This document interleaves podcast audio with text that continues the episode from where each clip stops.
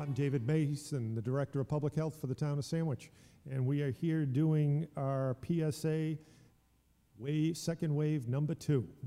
So we're here to uh, talk today just to give you an update where the numbers are in town uh, and speak to some general questions that we have been receiving.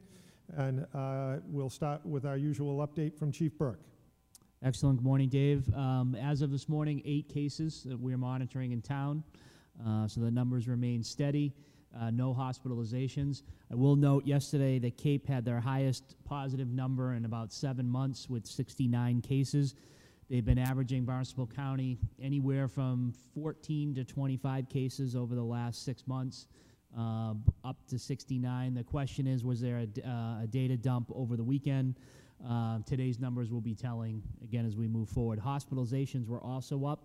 Last time we chatted last week, there was only one, and I believe there are six at Cape Cod, uh, one at Falmouth, and there's one in the ICU. I'm just going to update that quickly. Even for you. better. I should have given that to you, Chief. I apologize. Uh, We have eight at Cape Cod Hospital, one in the ICU, and three at Falmouth Hospital. Okay. My apologies for that. Nope, no problem. So the, uh, as far as where we're, we're at there. So, um, Chief, you have some updates for us also? Yep. So a couple things on. Uh, Dave's going to mention this too. Working with the county and testing is going to be what we're going to talk about today. But uh, there's going to be some drive-up testing uh, clinics that are going to be set up um, through the county. Uh, there'll be a location in Falmouth, uh, a location in Barnstable, and one in servicing the Outer Cape, which they have not identified yet. Uh, the initial uh, soft target for that would be the first week of December to get that up and running. Uh, so Falmouth will have one.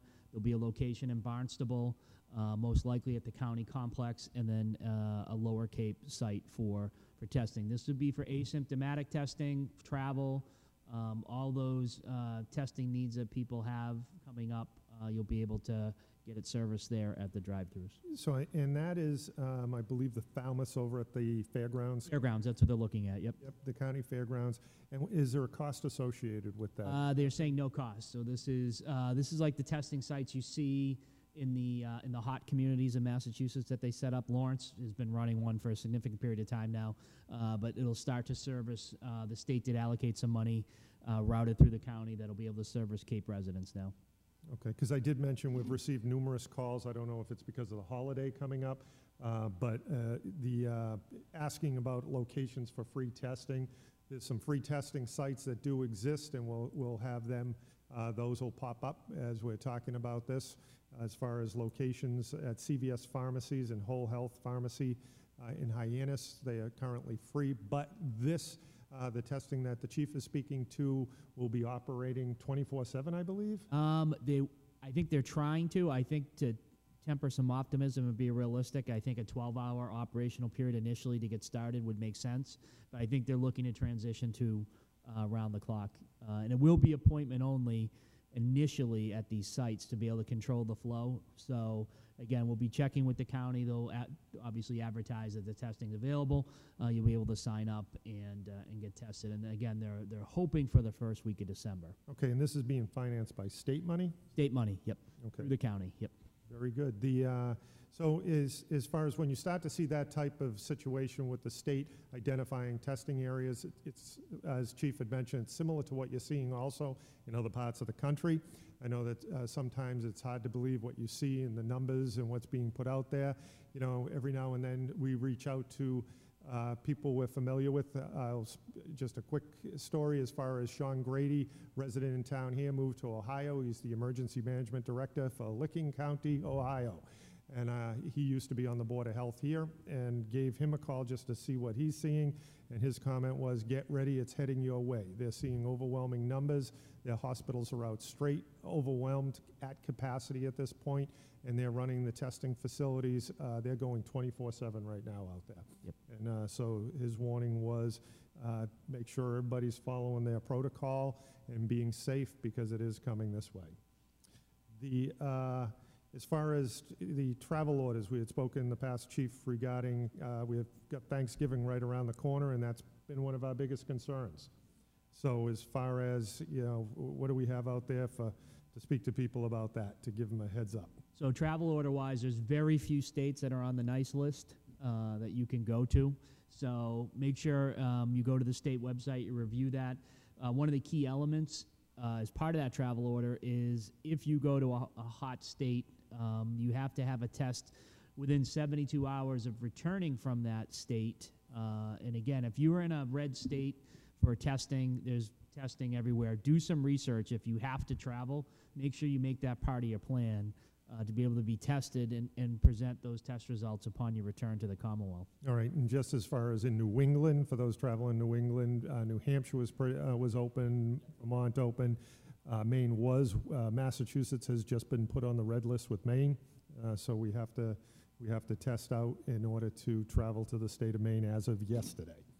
So, so just, again, for Thanksgiving and your travel, make a plan, plan ahead, and uh, is, is to- in order so you're not getting stuck somewhere or in a situation or bringing it back here. What other updates do we have for this week? Uh, so basically, the travel. Um, I think we should we should highlight town meeting. Uh, special town meeting was held last week. That went well. Um, the one of the goals of the group was getting the schools to Thanksgiving, and we're not there yet, but we're pretty close. So kudos to the the school staff for trying to manage that and, and give the kids some normalcy with education. And, and if we can make it to Thanksgiving, that was a big goal of this group, the command team, to make that happen. Um, and then we're looking at, we're already forecasting uh, reentry testing for teachers after the holidays. Um, we have our testing supplies in. We're going to work through the logistics of what that will look like, but we think that's important. Just as it was in August to get them in the building, we're going to have a significant gap of a couple weeks where uh, they're going to be on break, and we want to make sure they're re-entering the building. That we've uh, at least tested those that, that are willing. That we can do the both the new rapid antigen tests that we we just received. We have the nasal PCR capability and the antibody testing. So we have a suite of tests that we can utilize, and uh, and we're going to finalize those plans in the coming weeks. Great, and then just, uh, just let, let's go back as far as Chief had mentioned that we have at the moment uh, today currently eight active cases, positive cases. I just want to point out as far as those, which does not seem like a high number, uh, but based on contact tracing, you know, so we, once we receive the positive case, we reach out to the positive case and we speak to them about who they have been in contact with. And your typical positive case is averaging five to 10 contacts, which means we then reach out to those contacts uh, to determine whether they're deemed and the def- meet the definition of a direct contact. So while we look at just eight cases and we report on just eight cases, based on eight times 10, we see potentially 80 people, let's say, that could, could potentially become positive cases. So as Joanne Gake is reaching out to people in the public health nurse office and myself, and then we, we speak to, you know, and JJ speaks to the testing, we're really looking out beyond those eight cases because it is concerning, you know, I refer to it as the, as the internet connection of the web. Uh, it creates this web of people out there, and it's actually, you know, it's, the potential impact is larger than just eight cases. So we're continually monitoring that situation. Did I explain that correctly? I mean, is Yeah, it? no, I think that that explains it. Again, eight seems like a low number, um, but one of the things that we've looked at in my other life teaching at the university is whatever positive case count you have, they say multiply that by 10. That may be what you're looking at. So eight could be 80. And, and again, that's not to say that that's true, but that's one of the, the benchmarks that they look at.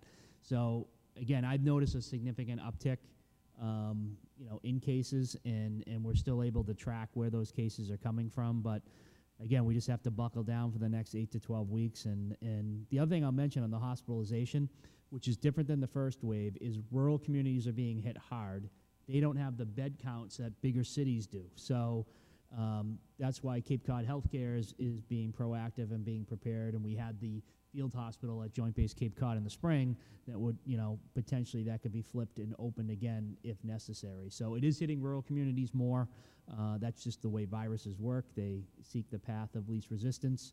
Um, and again, the good news here in Massachusetts, we've been masking pretty consistently since May. Uh, and I think that has been helpful, but it's not going to be the be all end all. And we have to make sure our behaviors are um, are in line with social distancing, as hard as it is and as frustrating as it is.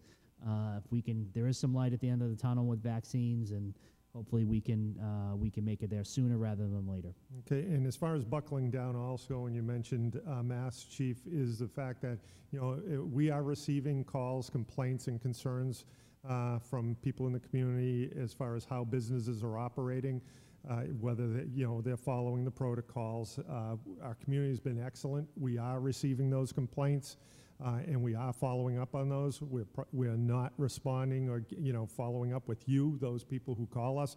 We just don't have the time at this point. But I can assure you, we are following up with those businesses that you call about that you have concerns to make sure they're following the protocols so that we can control the spread in the town here. So I think that's what we have for today. And we'll probably catch you before Thanksgiving. Again, make a plan, be safe, and we'll talk to you next week. Thank you. Thank you.